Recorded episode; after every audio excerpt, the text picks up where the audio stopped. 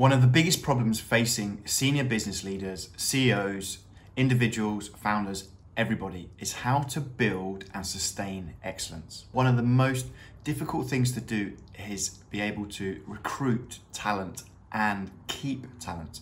The model that is going to help you as a leader or you as an individual be able to sustain excellence.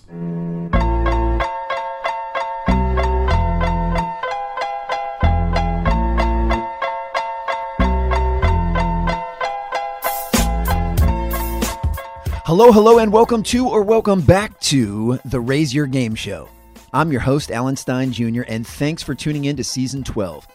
This season will be focused on sustaining both individual and organizational excellence. More specifically, what it takes for you to manage stress, avoid stagnation, and beat burnout, which not coincidentally is the theme of my new book, Sustain Your Game, which is currently available at your favorite book retailer, or you can visit sustainyourgamebook.com for a sneak peek, sample content, and a series of bulk order bonuses and bundles. Once again, that's sustainyourgamebook.com. In addition to it being available as a hardcover and as an ebook for your Kindle, it is also available as an audiobook, which notably offers you an incredibly unique listening experience, as we've enriched my narration with music and have included over 20 minutes of exclusive content that is not found in the physical book. A virtual Q&A with me and Reese Davis of ESPN, which can only be accessed through the audiobook.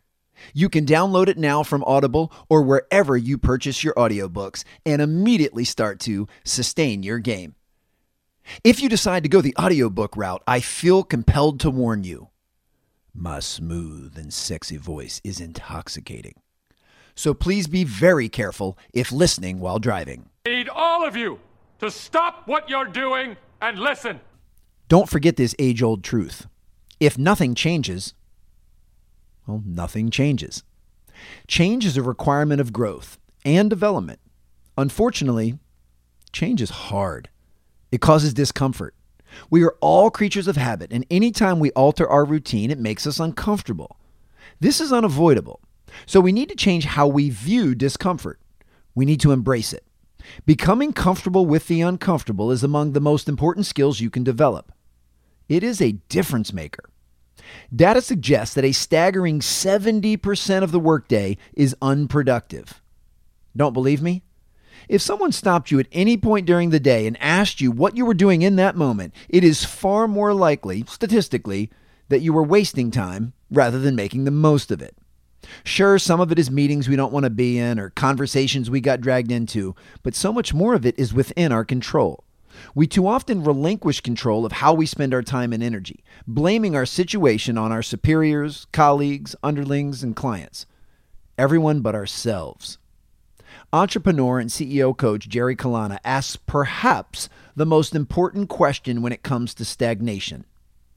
How are you complicit in creating the conditions of your life that you say you don't want? I'm going to say that again because it's that profound. How are you complicit in creating the conditions of your life that you say you don't want? It really is the ultimate question. What can you control or change in your life that you are choosing not to? This is the first step to taking control. Everyone is given certain conditions and limitations, but focusing on those parameters does you very little good. We tend to overemphasize those because it allows us to pretend that our situations are not our faults. But the only way to boost yourself through a period of stagnation is to focus on your role in the matter. Recognize how and why you are stuck. Take agency in where you are. Control the controllables. Let's start with our habits and routines. If we don't like where we are in life, the best place to start is with those things we do all of the time, sometimes without even thinking about it. Studies have found that nearly half of our day is routine. Yeah, half of our day is habitual, a pretty whopping figure when you think about it. We don't so much do our routines as our routines do us. When it comes down to it, we are our habits. It takes anywhere from 21 to 66 days to instill a new habit, depending on its difficulty. But there is no habit you have that can't be wiped out if you truly want to. And there's no new habit that you couldn't instill if you put in the time and discipline. I recently saw a post on social media about a guy who gets up at 4:30 a.m. every day to run before work. He shared the fact that his colleague was impressed, saying to him, "Wow, I wish I had that motivation." His response? Motivation? This has nothing to do with motivation. It has everything to do with discipline. I'm not motivated to get out of bed before dawn any more than the next person, but I've strengthened this muscle we call discipline. You see, he trusts the systems in place. There's plenty of times you need that autopilot to take over. We can't be motivated every second, and rarely at 4:30 a.m. That's why routines are important. No one is always in the mood. Now, my friend and colleague, James Clear, entrepreneur and author of the remarkable book, Atomic Habits, told me that you're either driving your habits or you're being driven by them. There is no third option. James said people are building habits all of the time, whether they're thinking about it or not. James Clear runs a place called the Habits Academy. Its tagline, professionals are the architects of their habits. Amateurs are the victims of their habits. Whew, that's good. This is why James Clear preaches the power of systems, which is a framework to build, improve, and execute your habits. Think of it as the scaffolding around the building. It's connected, unified, and purposeful. Systems are also constantly updating, which makes them more useful than goals. James Clear points out another issue with goals. They're finite. You achieve them, and then what? You need something in place that is always growing. This is where systems come in. They look more like a lifestyle, expanding as you evolve into the person you want to be. James Clear teaches that the best way to get a habit to stick is by creating an identity that helps shape the desired behavior. It's one thing to say, I'm the type of person who wants this. It's something very different to say, I'm the type of person who is this. You might start a habit because of motivation, but the only reason you'll stick with one is that it becomes part of your identity. It's the difference between telling yourself you're going to start exercising or you're going to become someone who exercises. Are you going to stop smoking or are you going to become a non-smoker? I remember one time I was playing basketball in middle school and I kept complaining about how slippery the court was, using it as an excuse for my poor play. Thankfully, my coach put me in check. Yes, Alan, I'm aware the floor is not ideal, he said, but the other 9 players are dealing with it too. They're making adjustments and you're making excuses. Just so you know, it's a lot less slippery on the end of the bench. Whew. Lesson learned. Today, I loathe complaining and work hard to avoid people who do it consistently. That doesn't mean I never do it. I'm human and fallible, but I'm aware and focused on expunging complaining as much as I can from my life. The reason is that complaining is just another way of saying, my problems aren't my fault. It takes accountability off of yourself, which in reality is unacceptable. And whether something is or isn't your fault is irrelevant. What does that matter? Any time and energy spent assigning blame eats into what you should be doing, looking for a solution. Most people complain about their job, their boss, their colleagues, their customers, but at the end of the day, we are in charge of ourselves. In her book, 13 Things Mentally Strong People Don't Do, social worker and clinical psychologist Amy Morin discusses the ways that we need to awaken to our power. In work and in our personal lives, we are too often giving away our power, whether that's through blame, complaining, being overrun by our emotions, or by not taking responsibility for our circumstances. One way we can take our power back is by reframing our language and how we think about our situation.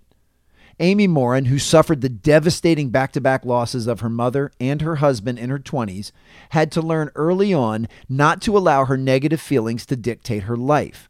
After taking the necessary time to grieve, she made a choice to re-enter life stronger. But stronger didn't mean blocking out her pain or ignoring her losses. As she puts it, I had to experience the pain while proactively helping myself heal. She teaches that mental strength is not about suppressing our emotions. It's about allowing all of our feelings in so that we can understand what they're telling us. Strength has too often been mistaken for a coldness or a hardness, and Amy Morin aims to upend that entire way of thinking. In an interview I did with her, she told me that instead of seeing mental strength as an issue of toughness, we should begin to see it as a means to take positive action when taking on a challenge, thinking realistically and knowing you can manage your emotions. Mental strength means stepping forward, even into the unknown, with the kind of attitude and perspective that maximizes your success. It may look risky, but I'd argue that staying miserable where you are is an even bigger risk. We only go around this place once. If you are stagnating, bored, or unfocused, it could be that your environment opposes your goals.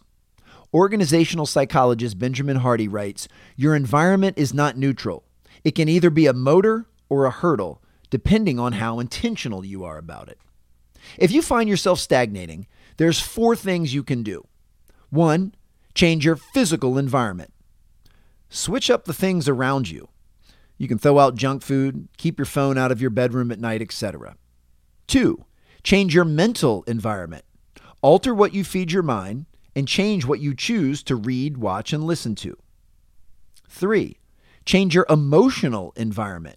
Use proven techniques for improving mood and perspective. Meditation, exercise, taking a cold shower. 4, change your relational environment. Protect your inner circle and your personal board of directors. Changing these 4 things will help you reinvent yourself, help you pivot, and will absolutely help you break through stagnation. Well, that's it for this episode. Thank you so much for investing your time with me. I hope I helped you sustain your game. If you're open-minded and committed to investing in yourself or in your organization, please visit sustainyourgamebook.com. Your support means more to me than you know.